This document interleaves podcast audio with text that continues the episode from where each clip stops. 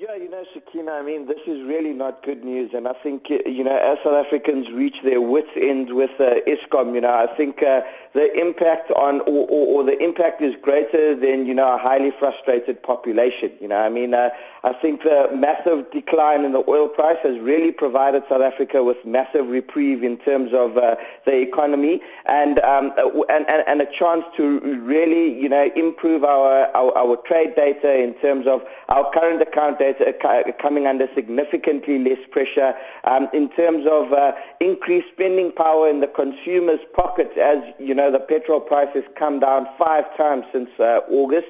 Um, and you know we're really not cap- we're really not capitalizing on this decline in the oil price to the fullest extent because you know um, Eskom is really holding the economy ransom with rolling blackouts. Now we know we had rolling blackouts all through last week, and they're all but too likely to continue into the future. So essentially what's happened is that Eskom has issued an announcement that the synchronization process of Unit 6 for Medupi Power Station has now been pushed back a further six weeks from mid-February to probably the end of March. So, you know, and then it's still another six months until um, the, the, the, the, the, unit is uh, producing electricity to the full extent and adding to the grid, which is 800 megawatts.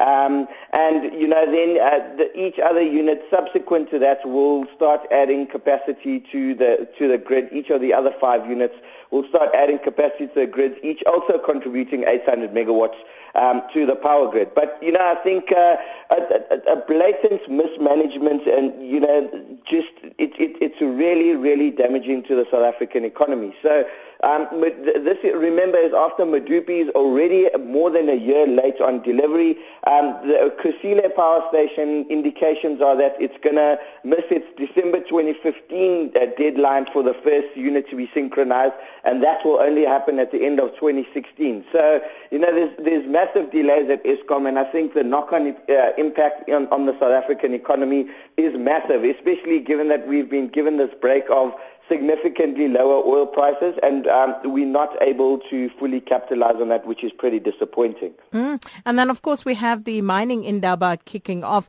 and Anglo Platinum's earnings coming out uh, today.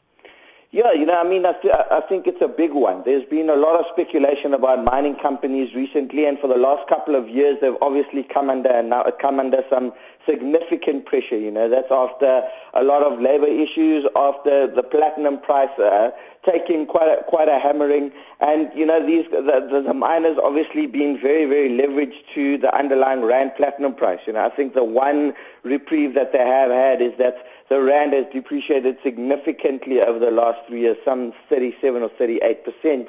Um, so, and their costs are in rands whilst their revenues are in dollars, you know. But at the same time, having said that, the platinum prices fallen drastically over that period as well. So, you know, I think uh, the market is looking for a disappointing number. Um, Anglo American Platinum did issue a state, uh, a profit warning that uh, earnings would be 20% down for this reporting period.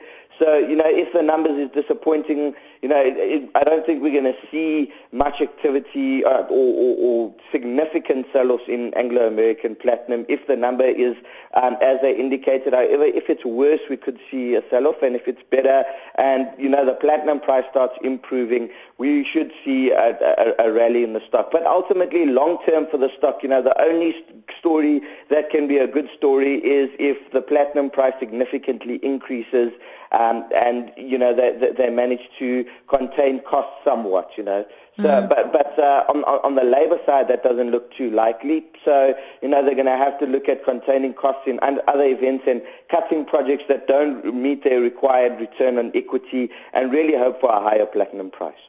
And then, of course, the U.S. jobs numbers came out on Friday. Nadir, what did they tell us? Yeah, so the actual unemployment rate was marginally up from 5.6 to 5.7 percent, but it was for really good reason, you know. So I think throughout 2014, um, many market analysts were saying that, you know, the, the U.S. unemployment rate is falling, but that's simply because the participation rate is dropping, meaning that there are far less people looking for jobs because they are discouraged in the fact that they will they probably won't find work and therefore not even looking. So those people are excluded from the workforce and so the base is smaller. Now what happened in January is that we saw significant jobs growth in terms of 257,000 jobs added, um, which is no small number. You know, it's considerably above uh, monthly averages since the end of the financial crisis. And we saw that actually the participation rate started creeping upwards, and that's the only reason that the unemployment rates increased. So the fact that more people feel encouraged to look for jobs is ex- exceptionally encouraging for the U.S. economy. Um, and, you know, we've seen that economy gradually grow from strength to strength. And, in fact, you know, on the contrary to the rest of the world, you know, the U.S. is talking about the first interest rate hike. So, you know, I think the U.S. Eco- uh, uh, recovery is going according to plan, and that will undoubtedly be positive for the global economy, you know, particularly in times where, like this morning, where we heard the disappointing Chinese trade data coming out. Um, you know, I think the global economy needs some sort of growth to lift it out of, you know, the, the, the, sluggish growth that we see. And one could hope that, that the U.S. is going to be able to do that with the number of jobs that they're adding. So I think the focus on in the U.S. economy now undoubtedly shifts to when the first interest rate hike will come. And, you know, indications are that will probably be in June this year. But, you know, you, we'll have to take guidance from the Federal, the Federal Reserve.